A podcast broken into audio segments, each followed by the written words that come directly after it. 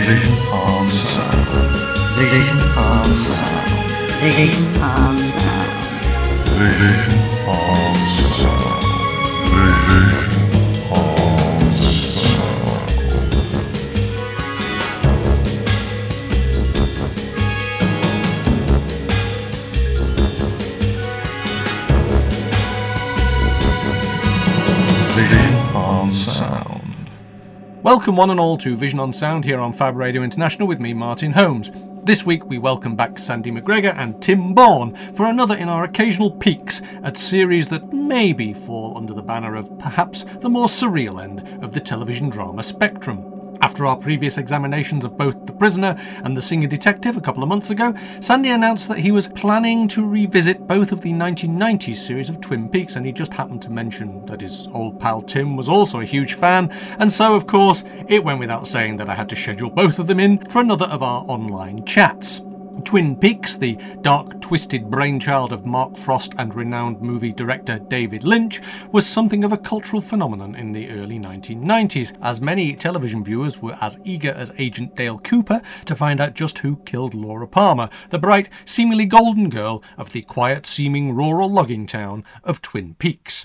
Both the town and Laura seem to have been living, at the very least, a dual existence, and once you scratched beneath the surface of this ordinary-seeming community or looked into the background of the sad victim of a mysterious killer, nothing about either of them seemed to be exactly what you might have expected, and the impact this one brutal event has upon this whole town, populated with eccentrics, monsters and crammed full of secrets, led to two seasons and around thirty episodes of one of the most compelling, challenging, memorable and downright peculiar series ever made on American T V, a series which placed some indelible images inside the minds of viewers and which remains a cult favourite even today. Some people believe that the show tended to fall away a little once the initial mystery had been resolved, but others maintain that the further layers of mystery taking place across at least two interlinked worlds, and which presented some utterly bizarre and terrifying imagery, were where the fascinations of Twin Peaks truly begin.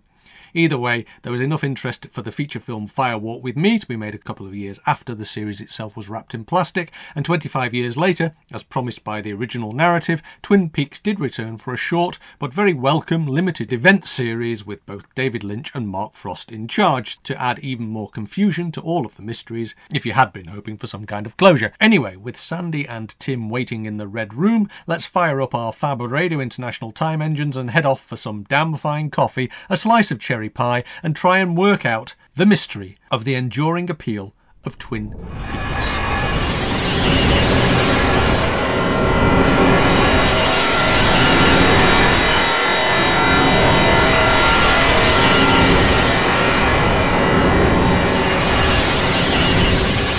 So, shall I, shall yeah. I begin? Okay. Right, if you go down to the woods today, especially the woods of the Pacific Northwest, you might find the straight-talking, no-nonsense Mister Sandy McGregor, and you might find the man from another place, Mister Tim Bourne. Hello. So, I didn't warn you about this, but the first thing I should have warned you about is that we're going to do the entire show back to front and have to walk backwards for the hour.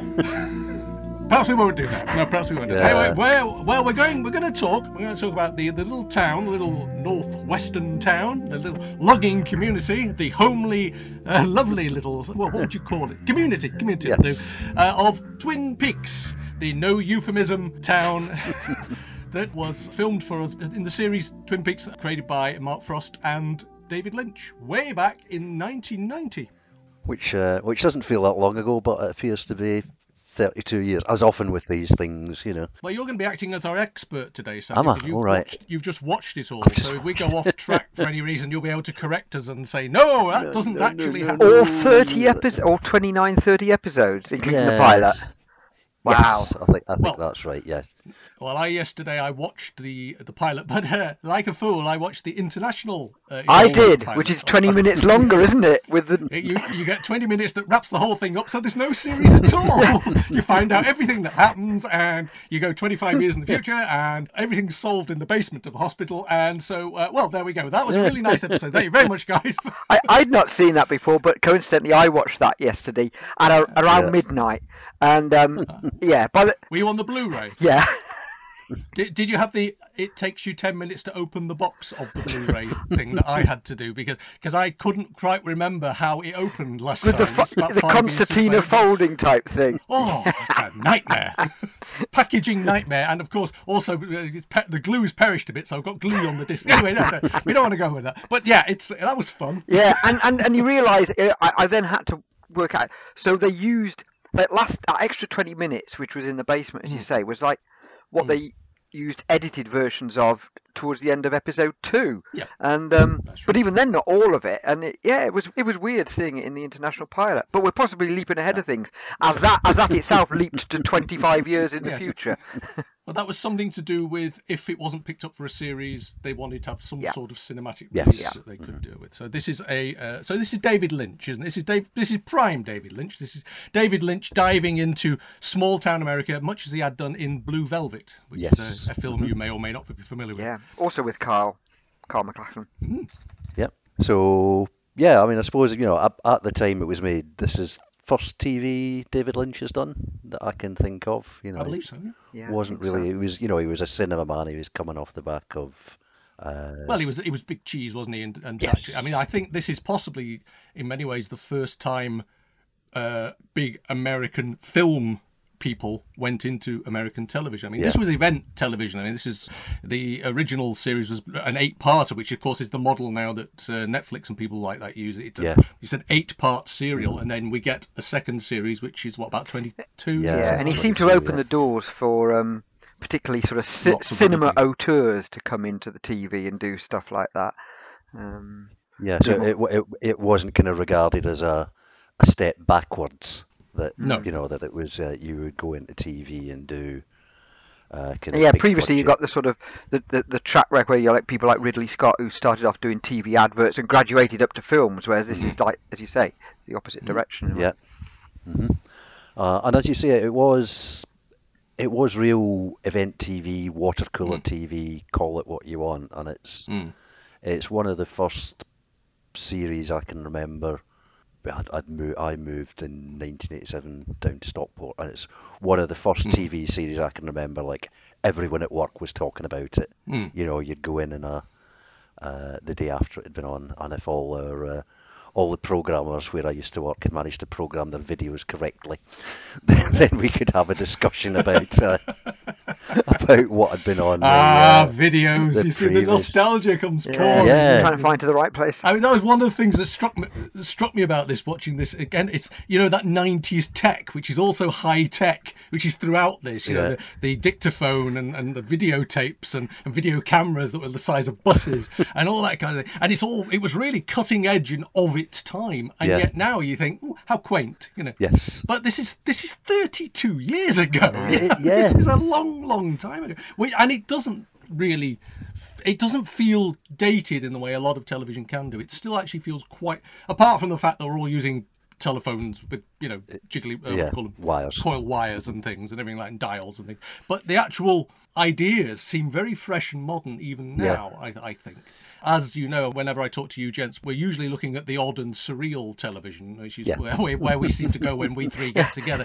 So this is this is adding adding to that sort of yeah. that sort of air. But um, what drew you both to Twin Peaks in, initially? Yeah. Was it the young girls? I, I, well, Let's be honest, you were young men back then. Yes, I mean that's, that is, it's one of the things that struck me that that watching it, you know, at the time, you know, I associated with. Uh, James and Donna and Maddie mm. and Audrey mm. and Shelley and people like that. Yeah. And now I'm like, uh, you know, I'm like the old mayor or I'm like Piper Laurie or something like that.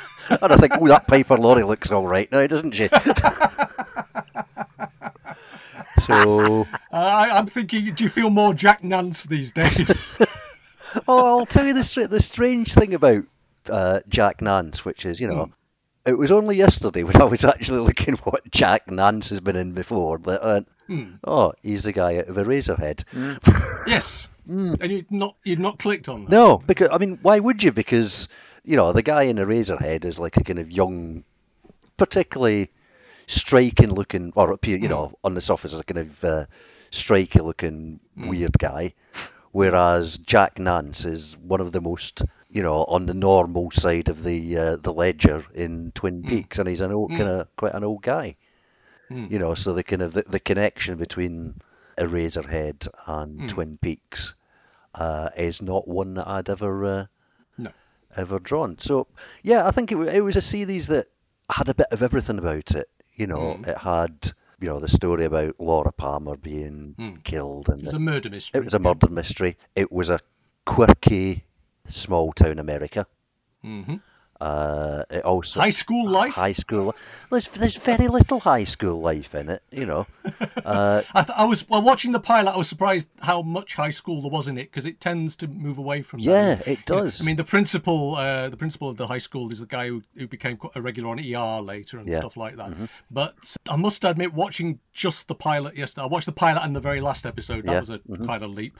yeah. But the. Um, But the, the, the all that stuff that goes on in the high school was really, it was a starting point, wasn't yeah. it? It was a trigger point mm. to introduce those characters. I mean, in terms of an hour and a half of, of television, I, I personally think the pilot is a masterpiece of, it, it's a it's a great piece of filmmaking in and of yes. itself. Mm-hmm. Uh, and the way it introduces the whole town of characters. Yeah. I mean, there's about thirty uh, characters get introduced over the course of that.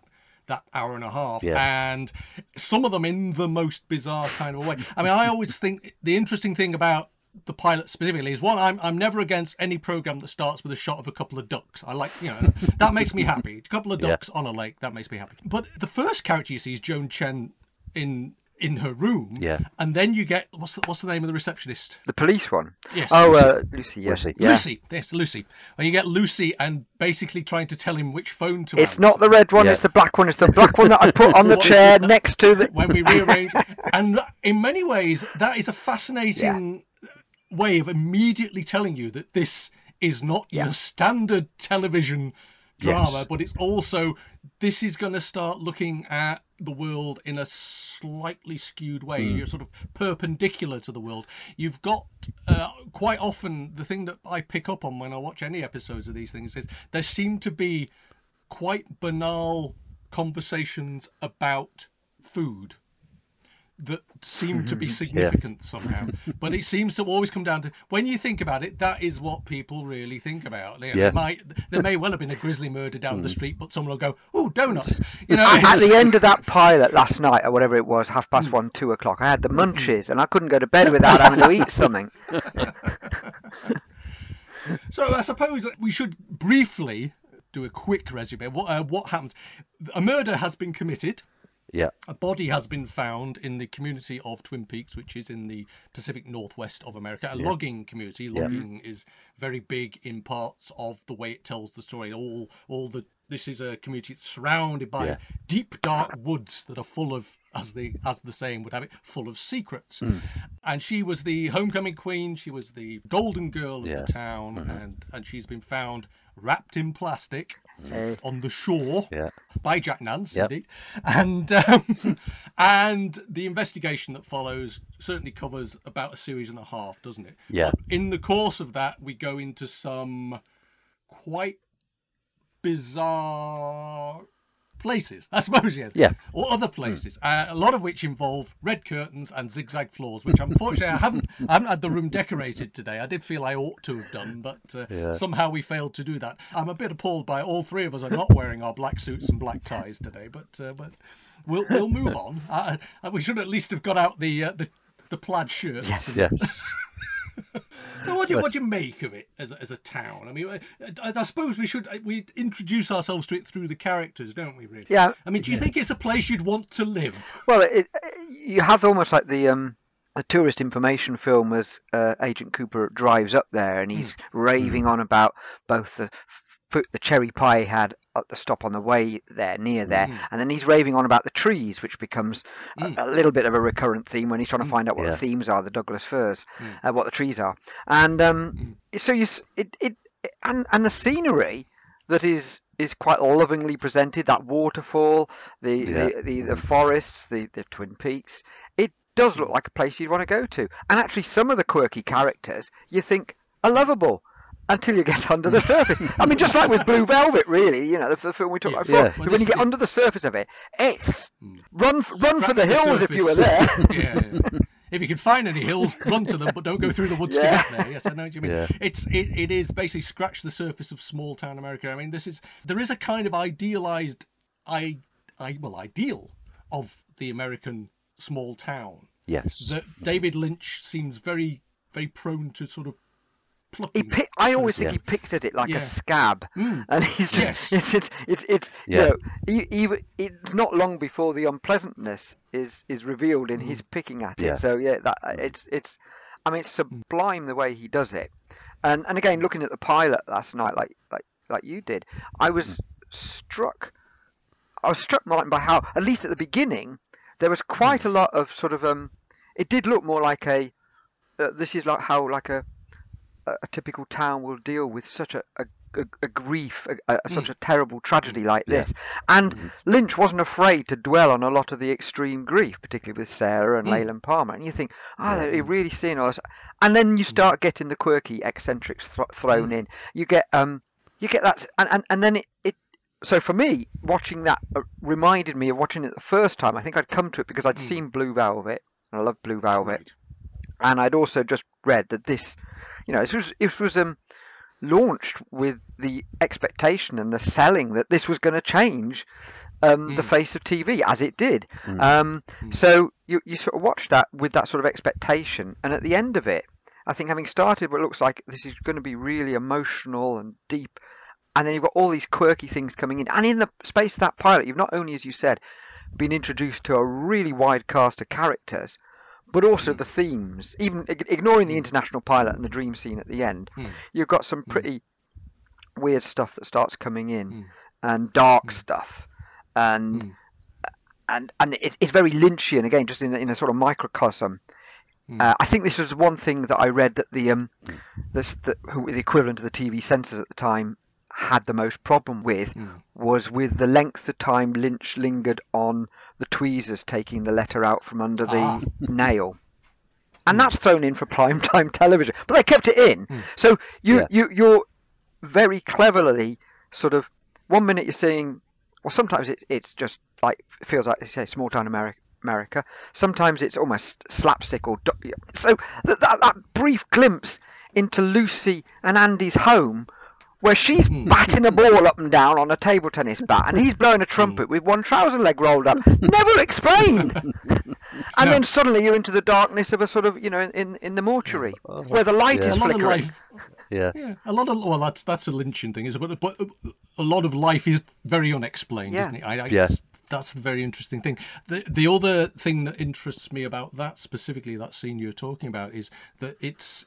it's kind of like the stepping stone between Quincy, who never really showed you anything, no. to C S I, which basically took you inside the wounds yes. about ten years later. So this was obviously yes. with, at that sort of crossroads of television where where imagery was becoming more tolerable, even if it was unpleasant. Mm. Uh, and yeah. again, there's an unpleasantness that cinema can give you that television sometimes couldn't. And I feel that basically the gloves came off, yeah. or you know, yeah. the, the, or the letters came from under the fingernails, or however you want to think of it. But there's a definite change in the air. The thing that strikes me about Twin Peaks, and I think, uh, I mean, I know you're you're a music fan, Tim, so, but I think that there's a sense of menace throughout. There's always seems to be mm. this slight edginess, yes. and I think that's to do with the shot framing, but I also think it's to do with the lingering, as we talked about, lingering shots, but but there is this, this An- Angelo Badalamenti soundtrack, yes. yeah. which kind of underscores everything, and I think it's it's the choice of, it's tonal, isn't it? The, the, Very much. The way it's pitched is just, it puts you on edge immediately, and of course then you get cuts to these, Uh, you get things like just traffic lights changing, yes, from, you know, swinging in the dark, on, yeah. yeah, and the breeze, or the or the trees just blowing. I mean, the logging community, the logging location, is very much a character in this. Mm. I mean, even when you go back to the opening credits, where you've just got the sawmill going through its sawmill things, yeah. and yeah. then that, mm-hmm. that lingering slow mo on the uh, waterfall. Yeah. Uh, it's and and again the pan across the trees, and it all somehow, if it had sort of honky tonk music on it, it would be like, oh, that's lovely, isn't it? And everything like, yeah. But it's somehow immediately sinister, and I think a lot of that comes down to the yeah. music, and maybe. maybe a little bit about the languidness, the languid nature of the shots. We linger, we watch, and we and I think we we yeah. pause long enough to feel uncomfortable at the staring. Yeah, yeah. And I think that might it, be... It introdu- I think that, that length of time, that he, he always seems to go just that bit longer, takes it longer than you think anyone would take it in any other director. Mm. And mm. I think cleverly, that if, if anything sort of amplifies the sense that You, you, you as the viewer have almost got some complicit mm. guilt here as a, voy, a voyeur yeah. sort of thing, because it's it because it leaves you there longer than yeah. a normal, in inverted commas, T V show mm. might that might keep you there. And I think the tone, as you say, is important, and it owes as much to the to the sound, and whether that's yeah. music or just sound effects, and and it, and mm. um. Yeah, Badalamenti was... They're turned up a bit, aren't they? That Those small sounds oh, yes. that are amplified. Yeah. Well, know. He said for the third series, I know we're not going to t- get onto the third the, the, the third series, the return, the limited event mm. series, whatever they yeah. called it, uh, variously. Um, and the difference, again, with that series is that Lynch was involved directing it all the way through, mm. uh, whereas obviously there were a, no- a number of different directors over the mm. first two series, including Diane Keaton, I thought. One yeah. Of um, yeah. But um, also in that, I, I think... dialed up to eleven for the third series was mm. the importance of the sound and the music, but the sound, because Lynch actually said with series three he recommended people watching it with headphones on, and I think that oh. can be applied to the first two series as well, less less less explicitly mm. so, but mm. I think yeah. the the interesting thing about the third series, I mean, apart from the fact I've still not managed to get through it. No, have you got to episode eight? No. That's what, you've got to get to episode eight, because episode eight is arguably the best television episode oh, okay. on television okay. ever. I mean, you might expect me to say that as a Twin Peaks fan, but a lot of people are saying, say that.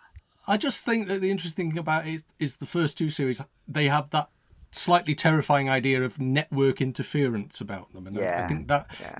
yeah and despite, I mean, Lynch seems to step back from it quite quickly yeah. and yet then takes a role in the in the program. Is that so he can keep a watching brief on it, you know, because he he is Gordon, isn't he? He's yes Gordon. I, lo- yes. I love his character Gordon as well. You were saying about who you were, who you were identifying with, Sandy, even at an earlier age, but definitely more now. I was sort of saying, what? What are you saying there? Okay there, Coop. Yes. You see, again, the fa- the fascinating thing to me is that uh, all of this, all of this is allowed to unfold because Rona Pulaski crosses the state line, doesn't she? She yeah. crosses the state line, so the feds can be brought in. Now, mm-hmm. I don't know if you watch a lot of crime television, but if you're watching a police series and the feds are brought in, they always hate the feds and the feds are useless and everything the feds do is wrong. Mm. If you're watching an F B I series or a C- CIA series, it's the local police that are always idiots and everything like that. Yeah, yeah. So, yeah. So this is an interesting one because basically our hero, who is introduced about halfway through that mm. uh, pilot, uh, um, is is genuinely, absolutely dyed in the wool, barking mad, odd. Yeah, yeah. When he starts introducing his Tibetan investigation techniques. Indeed, yeah. So this is uh, Agent Cooper, D- yeah. uh, Dale Cooper, uh, as played by Kyle MacLachlan. Uh, say one of the uh, one of the David Lynch mob, one of yeah. his uh, regulars, uh, who had, who had, like you said, been in uh, Blue Velvet uh, and Dune. Yeah, indeed. So he'd known and, uh, both and success a... and flop. in two, just in the two films before that. And depending on which way around you see that, yes. A lot of people love Dune. I, I like it. I, I can even put up with Sting uh, in that. Yeah. Ah, but would you go and pay for tickets to see him? Mm, yeah, no, you're pushing me there, aren't you? Amazing. I, I know how much music you go and see, so that that's interesting. Okay, there there there is a there is a, there is a line. But, but yes, but so, uh, it's, yeah, so I, I, Dale Cooper. It's it's a fantastic performance, isn't mm. it? Because he mm. he's just so straight throughout, mm. and nothing nothing phases him. He just mm. kind of this calm and. And I was watching, I got to the, the end of series two, mm. and the bit where the doppelganger takes over. Yeah. Mm. There are minute things he does mm. when he's the doppelganger before he actually mm. is totally revealed that you go, yeah. mm. that's not Cooper, that's the that's the kind of the, the other the other one. And it just, and that's where that's where he lo- I love the fact he, he's given full reign or free reign to um to do that to the max in series three when he's well. It's interesting to me. I mean, because uh, as we we talked about The Prisoner and, and about the last episode of The Prisoner yeah. being slightly batshit crazy, yeah. and uh, and I kind of uh, having rewatched the last episode, the, the episode twenty-nine, thirty, however you want to yeah. number them, they all seem mm. to be. Um, that is another quite outrageously bonkers hour of television, yeah. Yeah. Uh, especially as it's as it's where it's left for twenty-five years. Yep. um yeah. I, I mean there's the whole there's a whole twenty minutes, isn't there, in the Red Room, yes. in the curtain rooms, uh, in that, and it, and it's just a really bizarrely cut and photographed, and I mean, where else could you get a, a dwarf talking backwards uh, in a red suit in yeah. a red room with red curtains, and people from your past mysteriously appearing, disappearing, mm. all of whom, uh, and oh, the, the stiff cup of coffee, the stiff yeah. cup of coffee.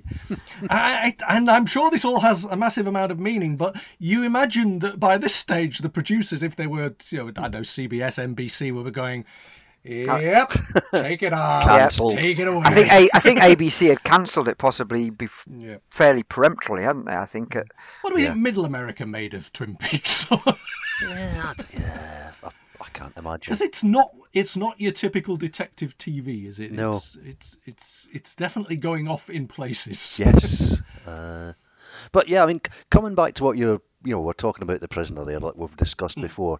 It's also, it's got that thing in common with it where it's a very closed community. Mm-hmm. Almost the entire series takes place within the community, apart from the bits mm. in the Red Room and when when they go up to the border to go across to the uh, mm. the the club just north mm. of the uh, you know the Canadian border. Yes. But it's that very. You're you're isolated from the outside world. Mm. You know that mm. you know the outside world has almost no impact. Well, there's on... basically fifty miles of trees in every direction, yes. isn't there? There's there's, there's yeah. not a lot mm. apart from trees, which of course are, uh, uh, communities do exist like that in, in that part of the world, mm. and certainly in in Canadian yeah. uh, West. But uh, yeah, the other th- thing that fascinates me is that mystery upon mystery upon mystery. Yeah, uh, happens. So, you, like you say, you get the stuff that happens in in in the the drug running in Canada and everything yeah. like that. Do you feel the central mystery, the initial central mystery, because that basically the who killed Laura Palmer was the one of the big questions yes, of that, that year, was it. wasn't it's it? Like... And it wasn't resolved in the eight episodes. No. And then the series comes back; it's been renewed, and that sort of gets. Resolved after about nine yeah, or ten eight, episodes. Episode eight, it gets kind of revealed. Do you feel that that part of the story felt like that was really Twin Peaks, yeah, and then th- the stuff that came afterwards was something else? Yeah, I, th- I think so. I almost feel like uh, they've, they've they've told a they've told a story, mm. which you know was a good kind of main narrative, and what came yes. after that was. Uh, it was almost just like filling time. You know, there, mm. there are lots of stories that get brought in, uh, themes that come in, and mm. they, they'll, they'll they'll pick a theme like, uh, mm. you know, Norma, well, Norma's parents turning up, or Norma's mm. mother turning up with her dodgy ex-husband, and then that mm. just gets kind of thrown away, and then they'll, mm. they'll have another thing that will go on for two or three episodes, mm. and they never really get developed, so there's a kind of...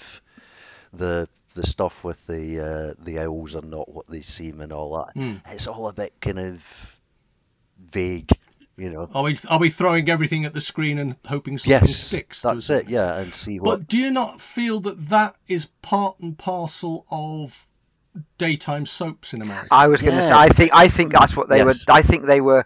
Um, mm. building on that yeah, sort of soap element to it to just introduce. Yeah, because there's the there's the.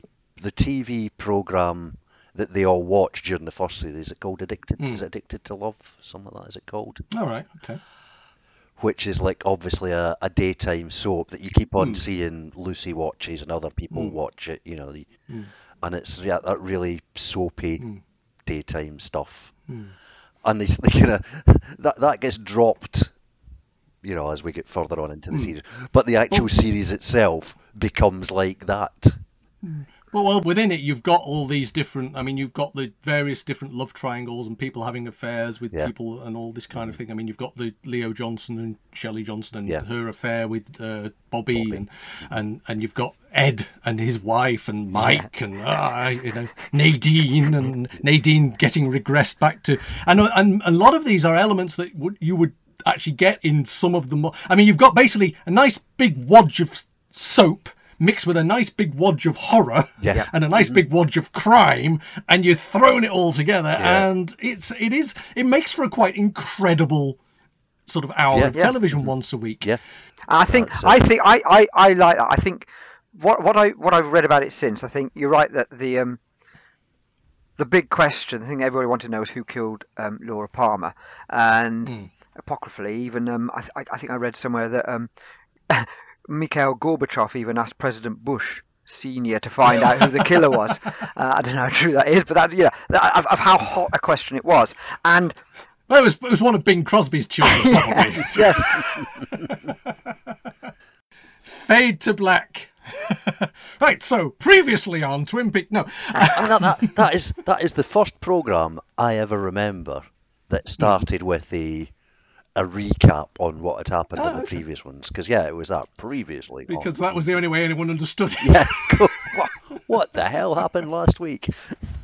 Because it, I, again, I, I remember there being a lot of, of conversations at work about it. You know, yeah. I, I see. I actually think in the first run, maybe for very, various reasons, I kind of bailed halfway through the second season. Yeah. I don't know. Did you bail at that episode where, when at the point at which Leyland was?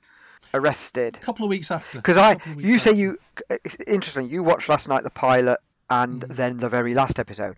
I watched the pilot m- most of episode two because I wanted to see where that mm. dream thing from the international version actually ended up and how it ended up, and then yeah. I watched um episode sixteen, I think it was, which was the one the oh, point okay. at which Leyland you know got arrested yeah. and they were trying to mm. trap Bob, and then Bob escaped, and yeah. then they got this this interesting scene at the end where they're sort of mm. um well we seem to let go we seem to lose Bob, what will happen now, well what will we do if Bob's elsewhere, sort of teeing it up for the subsequent uh, fun and games, I guess, but almost uh, yeah. I think self-consciously that, I've, I've talked to people about this before though, you, you know the interesting thing about when real life events of family killings happen, they always look at the parents and they always and it's kind of like in the end, after all the mystery and everything like that, the most obvious suspect turns out to be who done it or yeah. them, or did he, you know um but it's kind of fascinating. I mean, I still can't now, even today, think of the Sorry with the Fringe on Top without thinking of Leland Palmer.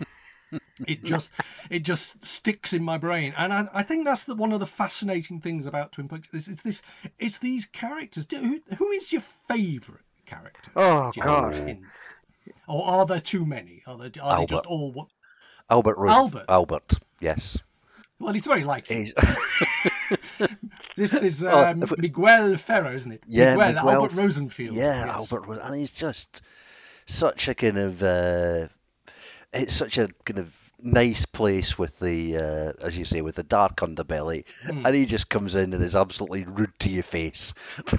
He's so kind of different to everything else, uh, and, and you, you you wish you could be more like he's that. Great yeah I wish you his level of uh, of arrogance. We got uh, news for you, you're, you're already there.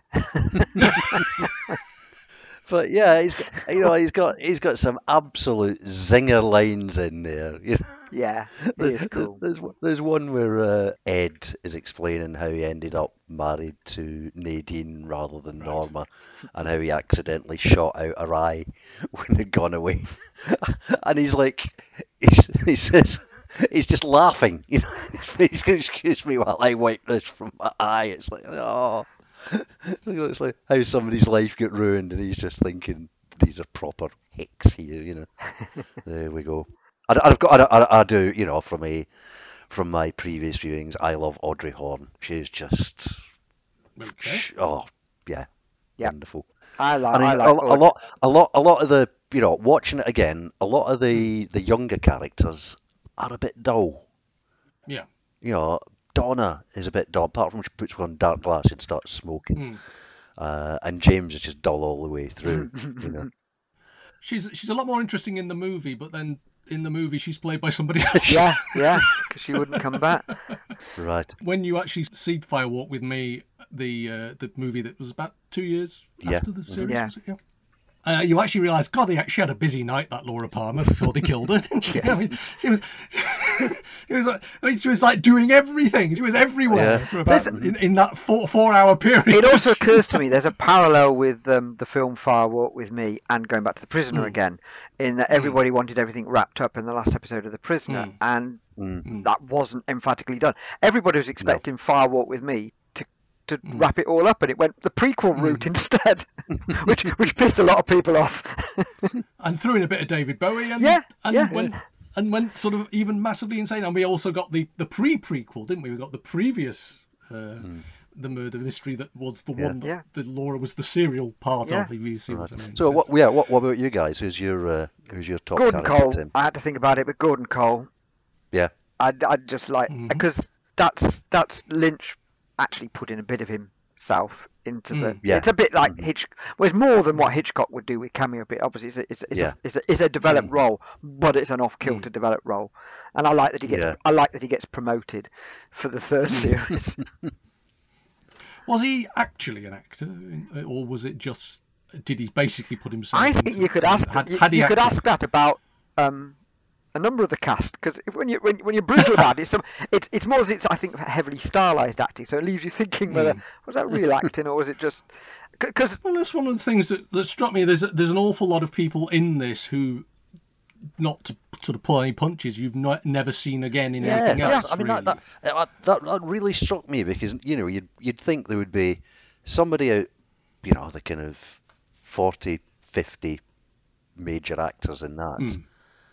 Um, I mean, Piper Laurie was a big, act, big actor. Yeah, I mean, oh, just well I mean, and, uh, Piper, I mean yeah. Everett McGill I saw in a Bond film. And, you know, and, I mean, and Ray Wise went on to perform the devil, didn't he? In the um... indeed, yeah, Ray Wise had quite yeah. the career on the back of this, and, and of course, uh, you know, Kyle MacLachlan, uh, yeah. film yeah. star, and everything like that. But most of the rest of them, I mean, I know. Um... I, I was just going to say, strikingly, the, the guy who played um, Bob.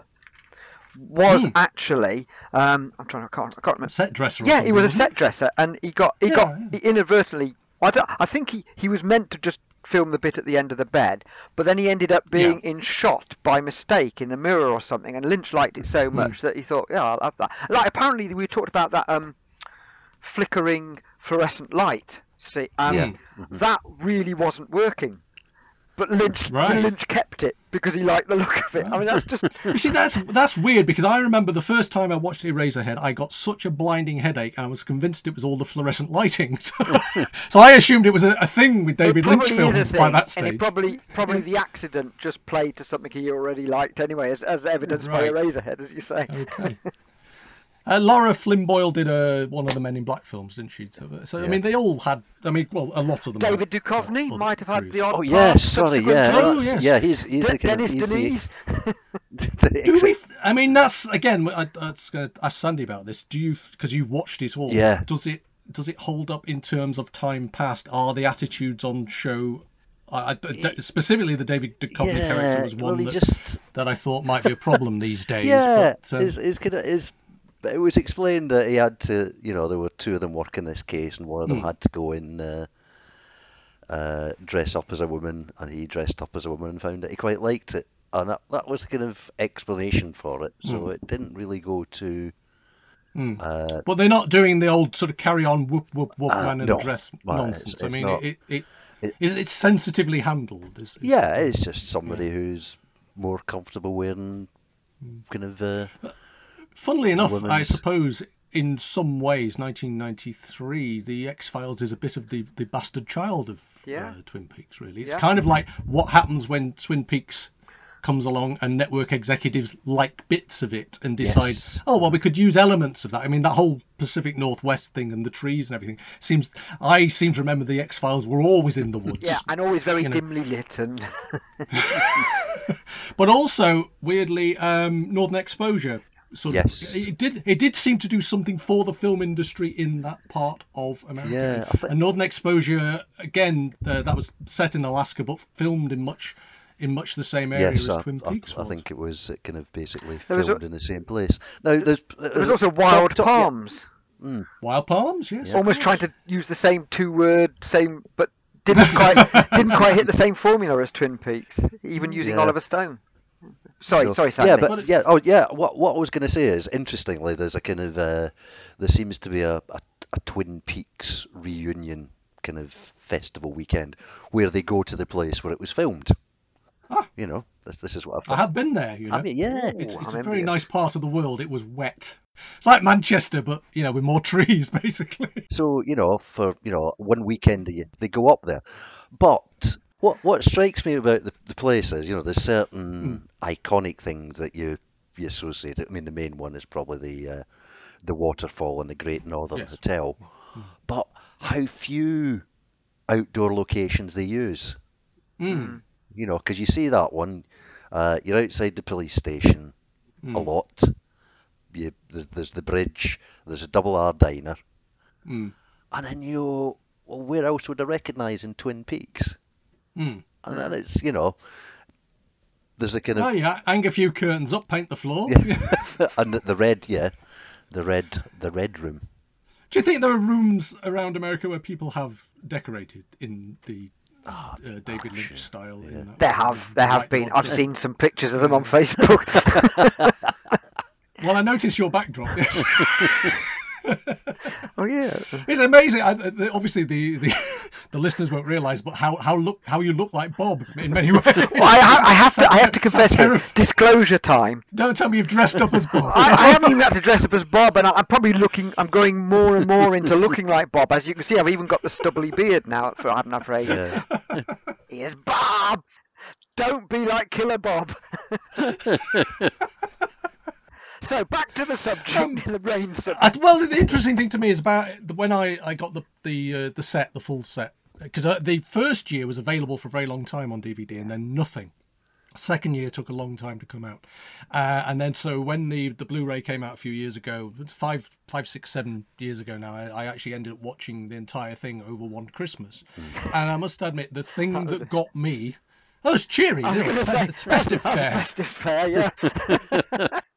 But it, it's it was that thing that when Bob first appeared on screen, mm. it genuinely unsettled me. Even even though I know it's television and I know it was you know it's twenty mm. odd years at that point since I watched it, but it was genuinely an unsettling character. And I think what you're doing in, in Twin Peaks specifically is you're you're delving into that. Uh, I mean, there is a sort of supernatural element to it, but yeah. but generally into into what. I suppose some people would call the heart of the darkness of humanity, yeah. Yeah. The, the horrible things that people they do. They talk about it being pure and, evil, sort of incarnate, yeah. yeah. Mm. And the veneer of society above that, mm. you know. I mean, the interesting thing to me in the watching the final episode this morning, weirdly, is that what you get is the the pleasant or the affable characters. Donna's father, Doc, what's his name, Doctor Hayward. Doctor Hayward. Suddenly has this massive act of violence against uh, Richard Beimer. Mm, mm.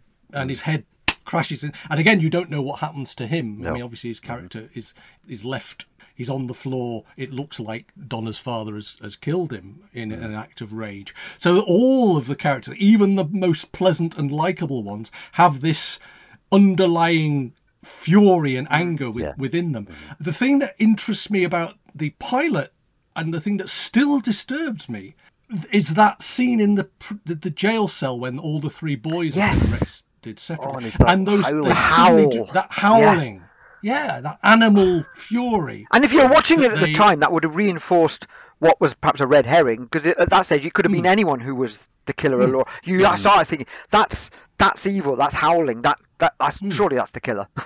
mm. But you see, on the other side of that, you've got James. Yeah, who who wouldn't howl at James when it comes down to it? Yes. I mean, but this again, it's interesting because uh, this is where parts of it seem to go into that sort of teen drama, school yeah. romantic comedy, yeah. romantic drama thing, mm-hmm. love triangles, blah blah blah, and he's the he's the moody one with the motorbike who's a bit of a bad boy but really isn't, and all that kind of, and you start to think this is going to be tedious, this is going to be, so yeah, luckily that that gets that's thrown away quite quickly, but but it's because uh, I mean, again, that's that makes me think of all those bloody vampires. I was just going to say Twilight and stuff like that, yeah.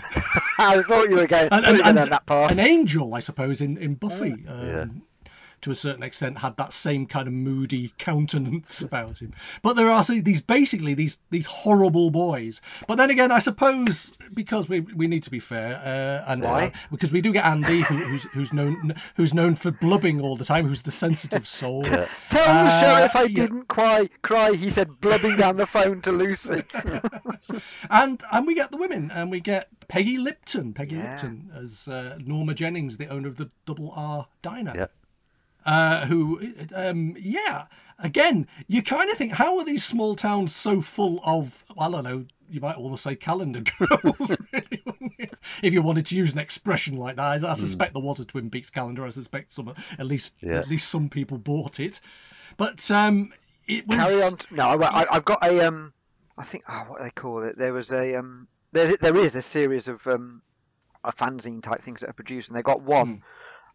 I think I happen to have it upstairs. That is just mm. the girls of Twin Peaks. mm. uh, one, one of my friends, bizarrely, the other week shared the, uh, the, the the Queens of Twin Peaks, and it was uh, it might be it's the ones that Wyndham Earle picks out. Oh yeah, for so the it, for so the um, pa- this parade at the not you know who, who he was going to take to the um Miss, Black the, the Black. Yeah, mm. so it's uh, it's Audrey, it's Donna, and Annie. It's uh, Shelley. It's Shelley. Oh, so An- it's it's it's, a, it's Annie who he keep who he picks out at the yes. you know, like at the pageant at the end. But, How is but Annie? my but my my comment went like, uh, what about Log Woman? why why is she not a queen a queen of Twin Peaks? Ah. uh. I mean, yes, but do you feel that the, the female roles are particularly well served in this as a piece of drama now, or you know, is there that sense of nineties eye candy stuff going on, or or what? That's a good question. I suppose there's the whole plot line where when Maddie came into the storyline, mm. and the, and the yeah. two or three of them were. Well, that was to do with the fact that he, he liked her performance so much as the corpse that he wanted yeah, to, yeah. to bring her back on the show. So she, he brought on someone who looks identical to the victim. I, in this identical, twi- identical twins, that well-known. Mm. Yeah, yeah. Cousin. I suppose they were yeah. developing a. I'm I'm trying to be generous, like you said earlier, in terms of uh, they developed a sort of plot line where they were trying to follow mm. their own um, discovery. But some of the other scenes are, yeah, it's hard to explain that it isn't like. Bringing out some of um, the gratuitous yeah. stuff. I mean, Josie turned into quite a sort of um, a darker, calculating character, but yes. then ultimately again got turned into being turned into a doorknob. Yeah. so, yes. yeah, I mean, yeah, but so, because so, um... something else that c- concerned me, having watched the whole series again, mm. is that at the uh, at the Miss Twin Peaks pageant, there's uh, Lucy dancing away. And yet, surely by that stage, she's about eight months pregnant. right. In her uh, her outfit. Oh, and my, sorry, my, my favourite favourite bit in the whole series, absolutely killed me at the time, and I'd forgotten about it until I was watching it again, mm. is when Audrey's trying to... Uh, she's up at One-Eyed Jack's, and she, right. she's gone undercover. she's uh, she's trying to get... Uh, get to the guy from Horn's department store who's recruited her to go there. Mm. And she goes into this uh, boudoir, and the guy's all tied up. and there's a woman, one of the uh, one of the girls in showgirl outfit, hoovering round him. Yes, yes. Obviously, what is what is fantasy is. yeah. And it's you know it's one of these things, as you say, not explained. It's just no. Well, there, there, again, is, that is there is. I mean, you could the framing of the shots and the iconography. You get these iconic. I mean, it's the stairwell in, in Leland Palmer's the, the, the Palmer's house, mm. isn't there? Which becomes this sort of interesting yeah. shot, and things happen on the staircase and everything like that. But I mean, you've got a character like I mean, you've got Piper Laurie, of course. Yeah. You know, uh, and uh, she's a, a respected actor. You yeah, she, she, and she, and plays a significant role throughout yeah, the second series, yeah. doesn't she? And if, I mean, if if you look at her history and the stuff she did, I mean, she's she's reckoned to be one of the last kind of golden age of Hollywood mm. stars. Mm. You know, she was sixty when she made that. mm. uh, in her sixties, and you know she worked with uh, Tony Curtis, Rock Hudson, mm. Ronald mm. Reagan, mm. Uh, so all sorts of people like that. So it is interesting how many, you hate to use the word fading stars, but but t- turn up in television programs, and you you suddenly really, and when you find out about their past work, and you think, oh my God, you know, but but they turn up in this because at that stage in their career they can't get arrested, you know. It's yeah, uh, and yet really add a, an element of class, you know, to to anything that they do. I yeah, mean, they I, shine. Russ, Russ, Russ, Tam, Russ Tamblyn. Russ yeah. Tamblyn, yeah. yes, of course. When yes. you look at what he did, you go, my God. Uh, he's gr- he's great in the pilot, though, isn't he? It's... Yeah. It is, you know. In a... I'm her psychiatrist, you know. different th- different coloured glass lenses. And yeah. And his uh, his interesting partner who he goes off to uh, Hawaii with to recover. You know? Yes. So overall, though, overall, what what what is it that draws you to Twin Peaks as a as a piece of television? What is it that makes you feel that yeah, this is this is a quality piece of television? This is something I want to revisit. Uh, I, I think it's just the the kind of strange. I suppose it's the kind of the that things on the surface may look normal, but underneath mm. there's all kinds of wacky mm. stuff going on. And but quite a few shows have yeah, done, and you know, small town America. What what was it that what that grabbed you about Twin Peaks? Uh, that made you uh, yeah, the, the humour is good, and the, the mm. frightening bits are, as we've just said, you know, still quite frightening. And to manage to get these into the same uh, the same programme is. Uh... But do, I mean, does it engage you on a week by week level? I mean, I mean, you've, I mean, you said to me a, a couple of months ago you were going to start rewatching yes. it, and and sometimes you sort of revisit something, and you know, yeah. after a couple of weeks you think, was it still compelling enough to want to get through it to to see how it played out? Ish, ish, yeah, I think, yeah, I think. Well, it's, I, I certainly found that, you know, at the beginning I was really gripped by it, and yeah. you know, it was bringing back memories, and my memories of the earlier stuff are much, yes. much stronger than the later stuff. Mm. So I think to a certain extent it did run out of steam, and that's, that's you know, still still, still reflected. But by... you could argue, I suppose, that it peaked and then it was heading for a second peak when it stopped. So yeah. technically that's pretty pretty good thing for something that's called Twin Peaks, I suppose. But because that's the thing, I what I felt watching that last one, it was actually, yeah, you, I could watch more of this, which yeah. is nice because I've still got series three to, mm-hmm. to give another go to, you know. So, yeah. uh, Tim, I think I think there's similar things to what Sandy said. For me, um, mm. I was drawn to how it started unraveling from what looked like, you know, as you said, originally just a police type thing, and, mm. and started going down weird um, paths that weren't always explained, that were just turned away from, and. Um, mm. And the humour certainly worked for me, the sort of black, warped humour. Yes. I think the surrealism is a biggie for me, because, um, yes. and I don't know whether it's because it's just my memory fading, but there's things, mm. even when I watch it again, uh, mm. and I've watched some episodes probably five or six times. I, I haven't watched right. the whole series five or six times. Yeah. I went through it again uh, just before series three um, came right. on five years ago. And um, I realised there's things I don't remember. And... And the more surreal things, I'm still not quite sure, even when I've just watched them.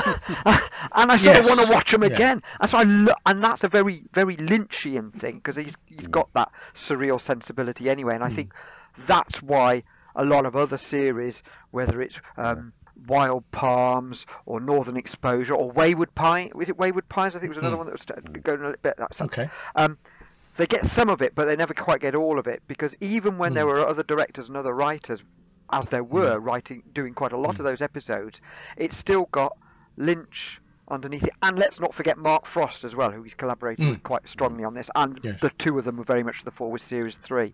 So I think it's that mm. surrealism. And, and if I can just encourage you to persevere with series three, because it's like pure, unadulterated Frost and Lynch. And right. it's it's... Do you think this is the vision they would have gone with twenty-five years earlier had they been allowed to sort of keep that sort of control. I think possibly, but I think they wouldn't have realised it as well as they have. Right. I think it probably benefits from having that twenty-five years, not least because they can make the connection to that point in the first series where they said, Where, where, where Laura whispers, we'll, I'll be with you in twenty-five years, and they made it almost exactly twenty-five years. How can anyone yeah. have a T V thing that actually works like that so exactly? Yeah, I mean, I, I, I do wonder if I would have enjoyed the third series more mm. if I had revisited the first two series before I watched it. Mm. Uh, because, because it was, you know, there were elements of it I could remember, but there were obviously... Mm. big things that I couldn't remember, and you go, is this, who is this character, is this somebody mm. that I know before?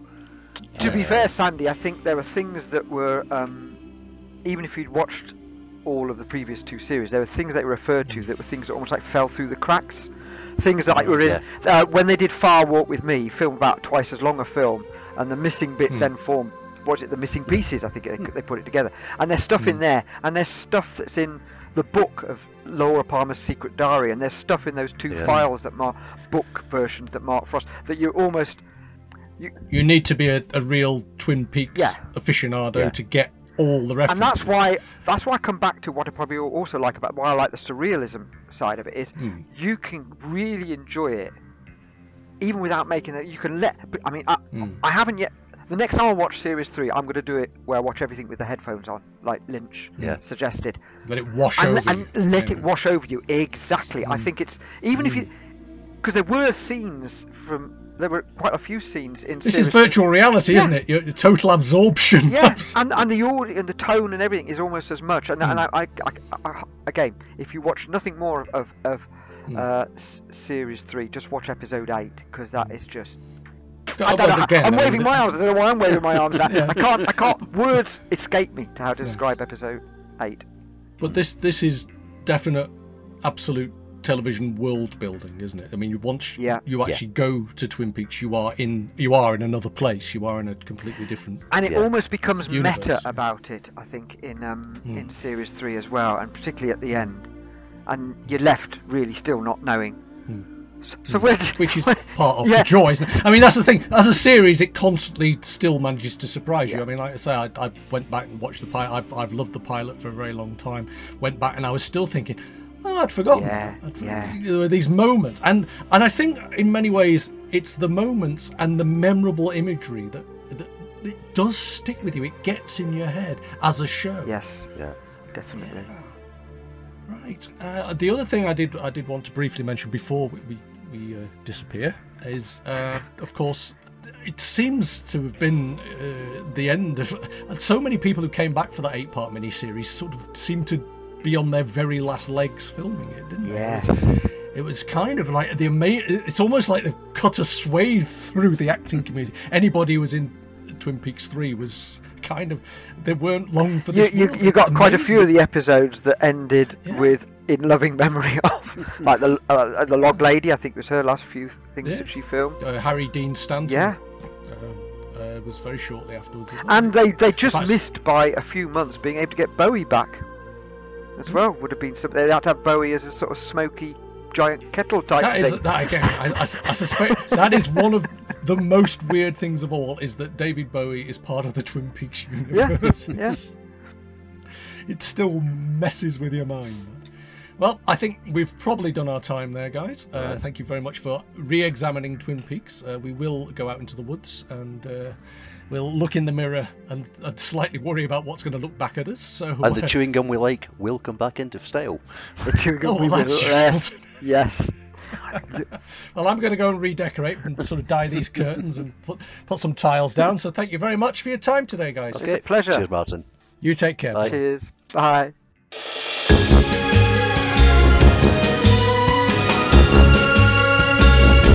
Many thanks to Sandy and Tim for joining me today to try and unwrap a few of the mysteries of Twin Peaks, and I hope that Diane now has open files on both of them. So, as we try to make sense of the words from the man from another place, I should just say thanks to the good folk from Fab Radio International and to all of you. Not bad. As ever, I have been Martin, and this has been Vision on Sound. Goodbye for now, and take care.